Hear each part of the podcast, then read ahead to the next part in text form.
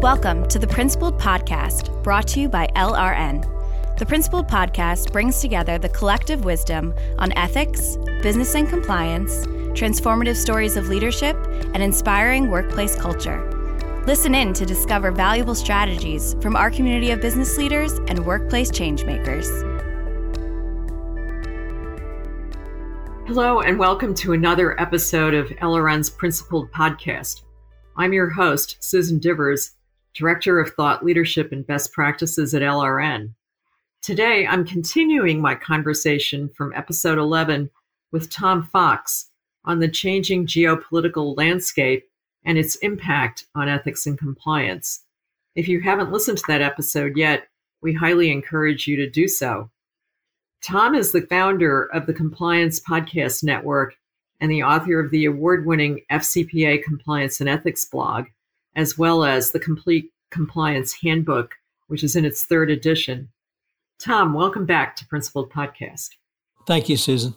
Tom, in our last episode, we talked about the impact of the war in the Ukraine on compliance and ethics, and specifically on the challenges that's imposed or brought to the fore for companies and specifically for their compliance teams who hopefully have a real seat at the table in terms of dealing with those challenges and mitigating those risks. But one of the topics that underlies what we were talking about is that of conducting your business in a fair, transparent, and sustainable manner. And I'm really struck by some of the things you were saying about the need to be transparent and the need to walk the walk and talk the talk. Because if you fail to do so, we live in an age of radical transparency and easy access to social media. And moreover, it's the right thing to do. So, with that as the background, anti corruption has long been a focus for regulators. I mean, it's probably defined yours and my careers in a lot of regards. But only recently have some people started talking about it, and you're one and I'm one, as a major component of ESG.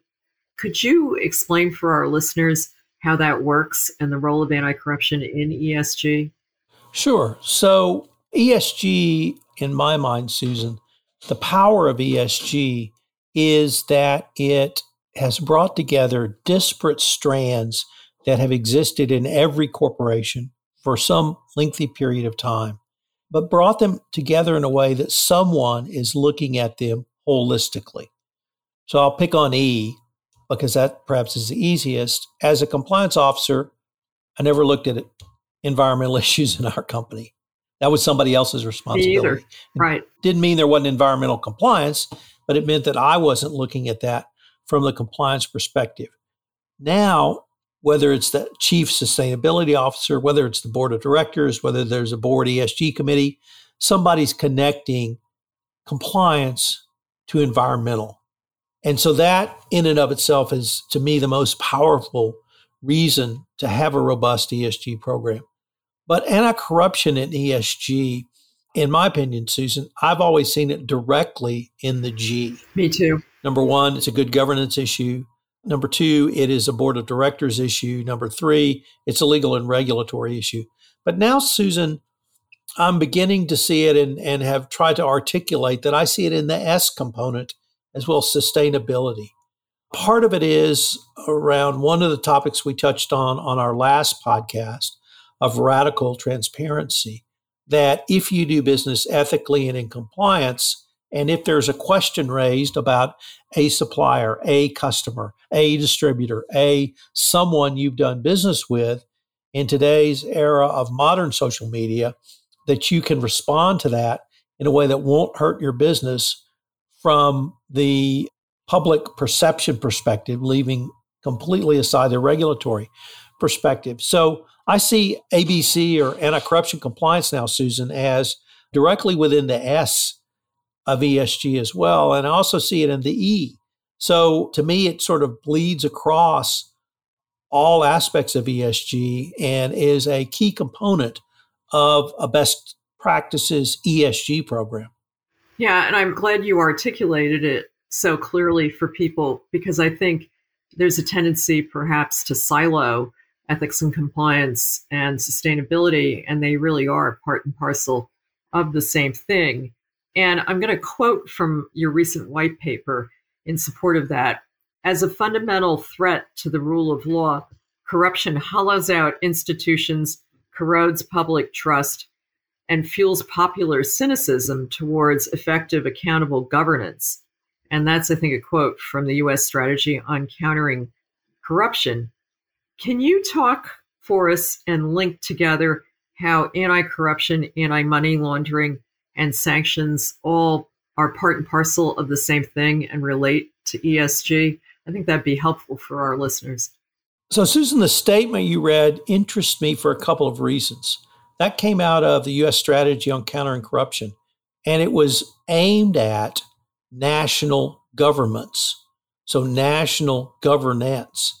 And I think it's absolutely correct that corruption, money laundering, all fuel cynicism towards effective, accountable national governance.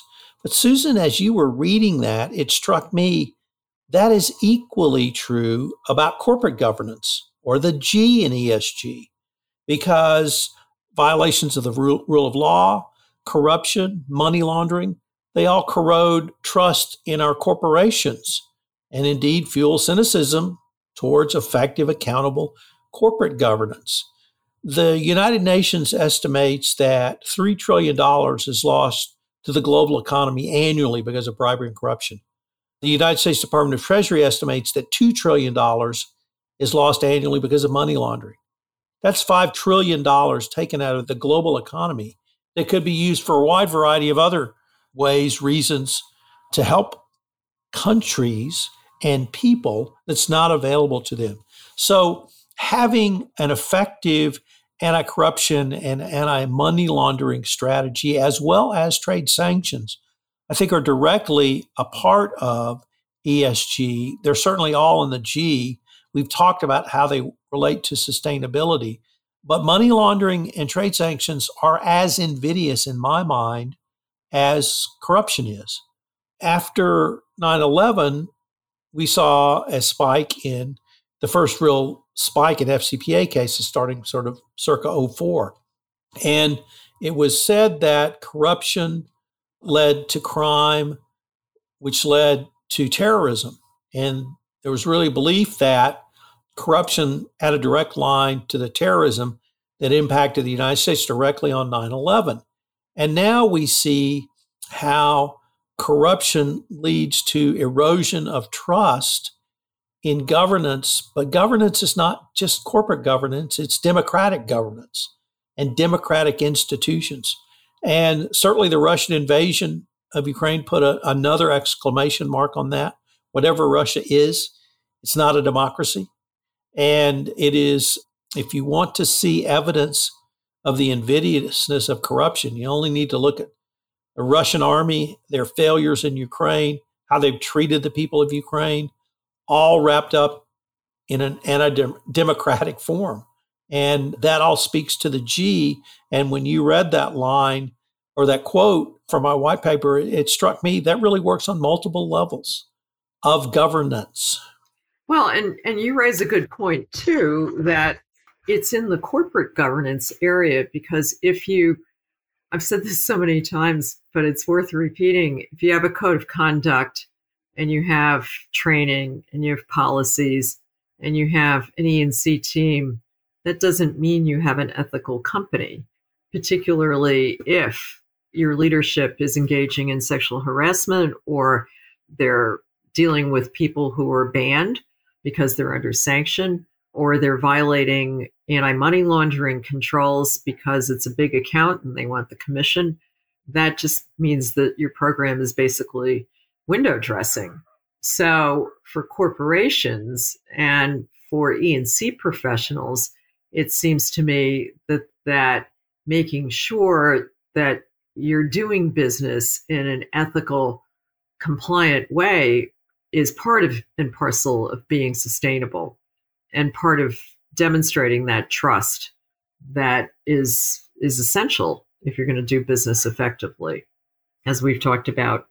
We talked last time a little bit about how the Biden administration has basically shifted the view of anti corruption enforcement.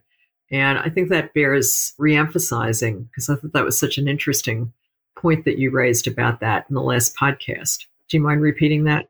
Sure. So in December 2021, the Biden administration released their U.S. strategy on countering corruption.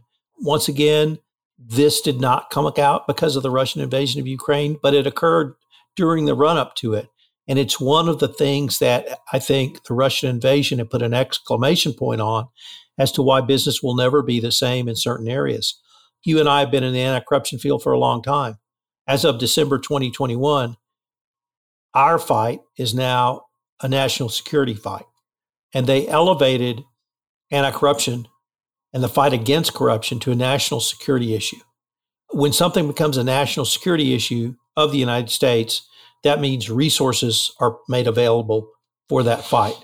The strategy released by the Biden administration was the internal U.S. government strategy. It didn't impact our former employers or us today directly. But what it did was say the U.S. is going to enhance the global fight against corruption. They're going to work with foreign partners, foreign prosecutors, foreign departments of justice or ministries of justice to bring to justice people who engage in bribery and corruption, people who engage in money laundering in a way they haven't done before. Interestingly, there was a section on journalists and the fourth estate and a specific acknowledgement that exposés, business exposés by journalists, all the way from blood money of the story of Theranos to the Paradise Papers, to the Panama Papers, to the Paradise Papers, all exposed bribery and corruption, all exposed money laundering, all exposed sham corporations, all exposed fraud. And for the first time, we have the US government saying we're going to work to try to encourage good journalism to help expose these because we can't do all of this on our own. And newspapers have a vital role to play, and reporters have a vital role to play. So we have the fourth estate now being openly discussed by the United States. We have government agencies that had never concerned themselves with anti corruption now being tasked with anti corruption. And I would point you to NATO. NATO has been around most of our lives. Uh, well, I guess all of our lives. Yeah. It's a key component of what I see as U.S. security interests. But I've never heard NATO and anti corruption in the same breath before. Well, now NATO is charged with enforcing anti corruption statutes for its suppliers. Its suppliers are not all U.S. companies. NATO is a 23 member, I think, organization. So any country can have suppliers to NATO. Well, now they have to comply with U.S anti corruption laws, probably in the form of the FCPA. So we have a greater scope, a greater reach, we have greater resources in the form of prosecutors or investigators. But the U.S. is acknowledging and saying this is part of our overall fight. And in part one of our episodes, Susan, I talked about the Department of Treasury saying that U.S. corporations are a part of the fight against money laundering. Well, I think the Department of Justice has come pretty close to saying that U.S. corporations are a part of the fight against bribery and corruption. And because it's a national security issue, we want you to come to us. We will incentivize you to come in and self disclose, once again, even if it's within your organization. I think that this means more funds, a wider remit for government agencies that have not had this remit before. And when you start talking about the press as a key part or a key whistleblower within the context of overall whistleblowing programs, I think that's an acknowledgement that is long overdue. I totally agree with you. And I think it also sort of ups the ante because when you couple that with DOJ's recent reemphasis and added emphasis on personal responsibility and liability for misconduct, it's in a sense saying if you go out and you bribe or you violate anti money laundering, or you do business with people on the sanctioned list, or you help oligarchs move their yachts, you're not just committing an economic crime, you're doing something that, you know, violates the US national security interests. And I think that's something for boards and executives to really think about, especially in light of the, the recent absolutely horrible Lafarge cement case where they were bribing ISIS in order to keep their Syrian cement factory open. It's an interesting dynamic. Let's leave that and let's talk about cybersecurity because that's another major risk area for companies and it directly plays into the area of sanctions and AML as well as others. What are you seeing in that space as a result of the war in the Ukraine and the risks that that's created? So, once again, Susan, cybersecurity, cyber attacks, cyber hacks had been with us for some period of time. I think Target was probably the first one that got the attention of, of most of us in the compliance community, but certainly within the cyber community, this was well known. But what the Russian invasion of Ukraine has done is here I have to cite to Brandon Daniels, CEO of Exiger, who said, We are now under permanent non kinetic warfare, meaning we are permanently under attack by our enemies in the cyberspace. Every company is subject to attack. It can be a state actor, or it could be rogue groups, it could be criminal groups. So that's sort of point one. We are all under attack now, and we have to harden our defenses. But point number two is that what you sort of raised at the end, Susan, you're attacked, you're hacked. You want to get the key so you can unlock your documents. You make a payment. Who are you making that payment to? They're probably not going to say, My name is Thomas Robert Fox. My bank account at Chase is. They're going to give you a false name and a some sort of drop account that you don't know or you may not know who the end user is. Well, in 18 months or 24 months, when you get a little knock at the door from the Department of Treasury, which says you've just paid ISIS or you've just paid Russia we'd like to ask you some questions under oath. The point being that if you don't know who you're paying, you may be paying someone who's on the sanctions list. You may be paying rogue agents or agents rather from Cuba, from North Korea. You may be paying agents from China. And so cybersecurity is tied to money laundering and trade sanctions because of the potential payments. As a business, you're in an extraordinarily difficult position because you may have not had hardened defenses and you may be at risk for losing your data or having it put out on the dark web. And that's not going to be an easy choice. But if you make a payment and it's to someone on the sanctioned list, the US government has made clear you will be punished for violations of those US laws. And this fall, it's not effective yet, effective March 2023, Lloyd's of London has announced that they will not honor cyber insurance obligations where the attack was made by a state actor. And typically, what companies will do after they're hacked and they have to announce publicly is they will say, Well, we were hacked by the Russian government and there's nothing we can do for it because it was a top military hacking unit in Russia. And whatever defenses we had in place, we couldn't defend us. Well, if you say that trying to cover your backside, you've just lost your insurance coverage. And if you make payments, you're not going to be able to get indemnity and that money back. So you have to be very careful about what you publicly say now if you want to have full cyber insurance. It's here I'm less certain about the answer, Susan. I just know that the questions have become much more important, much more difficult but you've got to have these conversations in your corporation. You've got to practice hack drill. It's like you and I did fire drills or bomb drills in elementary school. You've got to have a drill. You've got to have a plan in place. You've got to be ready if you're hacked. You've got to have experts who you can call trusted advisors, whether they be legal, whether they be technical, whether they be compliance, whether they be cyber, to come in and help you get through such an attack. But we're under, make no illusions, that this Russian invasion has unleashed corporate attacks in a way we have never seen before. Uh, it's here to stay. And you, as a U.S. corporation and U.S. compliance practitioner, are going to have to deal with it. Well, and what you're saying too is a perfect illustration of the interconnectedness, which I don't think we thought in those terms too much in the past. We had FCPA compliance and we had sanctions compliance and trade compliance and AML. We didn't really, at least I didn't, to confess, sort of think about it as all connected.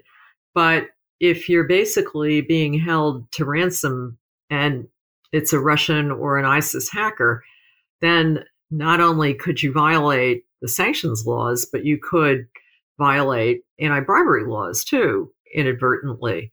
To use a, a, great expression, it's sort of a dog's breakfast in some ways, what compliance officers are faced with. So, what's your advice? Because it's a new risk environment and the risks are really big. You know, they're national security risks, they're not just good governance and, and good business risks what should compliance officers do? Let's end on a practical note of how do you actually deal with this situation going forward? Now, I wonder if I should open my door, bring my three dogs back in, and say, hey, guys, what do you do when I put the dog's breakfast down in front of you? And they look up at me and say, well, we eat it, Tom. It's here to stay. And that means you have to deal with it. It all goes back to risk. What are your risks? Assess your risks. Yes, I understand you have a robust cyber defense protocol, you have a program, you have tested that program, you've run drills on that program. Now, have you done that same with your prime supplier? Have you done that with your Tom Fox vendor who has access to the vendor invoice system so that I can input my invoice into your system for work I do?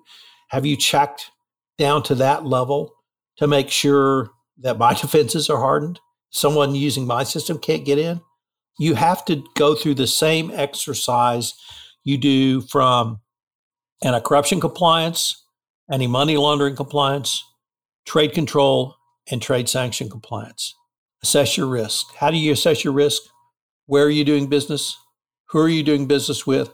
How are you doing business?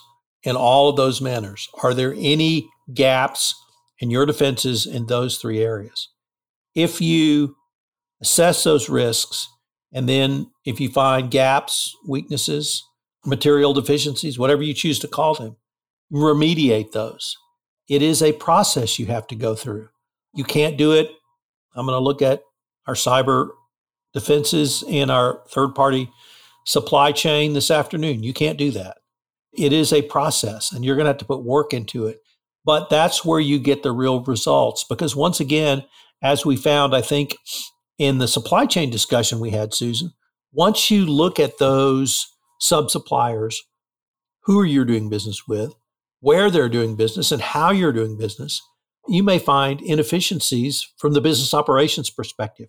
And you can correct or improve those business efficiencies and make your company more efficient and hopefully at the end of the day more profitable. When you began as a program to assess risk based upon a DOJ pronouncement or a DOT pronouncement. But it all starts with recognizing what your risks are, and only you can assess your risks. And I like too the way you've mapped it out because it really again comes full circle back to sustainability. That the way you do business is just as important as what business you do.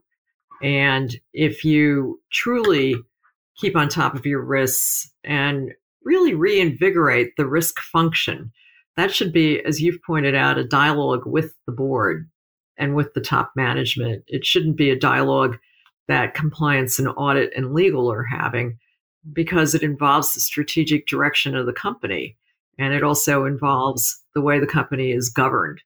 So, with that takeaway, I think this is a conversation we could be having for an, at least another hour, if not more, but we're out of time. So, Tom, thank you so much for joining us. And your thoughts are so valuable because I think it's easy in the ethics and compliance field to get fixated on how am I rolling out the training? What's my curriculum? How many hotline calls have I gotten? And it's much more about how do we actually live in this world and how do we in fact, conduct business in a way that's ethical, compliant and sustainable. So you've really taken us to that perspective. And I'm very grateful to you for doing that. Susan, thank you. And I look forward to continuing this conversation. Thank you, Tom. My name is Susan Divers, and I want to thank you all for tuning into the Principled Podcast at LRN. We hope you enjoyed this episode. The Principled Podcast is brought to you by LRN. At LRN, our mission is to inspire principled performance in global organizations by helping them foster winning, ethical cultures rooted in sustainable values. Please visit us at LRN.com to learn more. And if you enjoyed this episode, subscribe to our podcast on Apple Podcasts, Stitcher, Google Podcasts, or wherever you listen. And don't forget to leave us a review.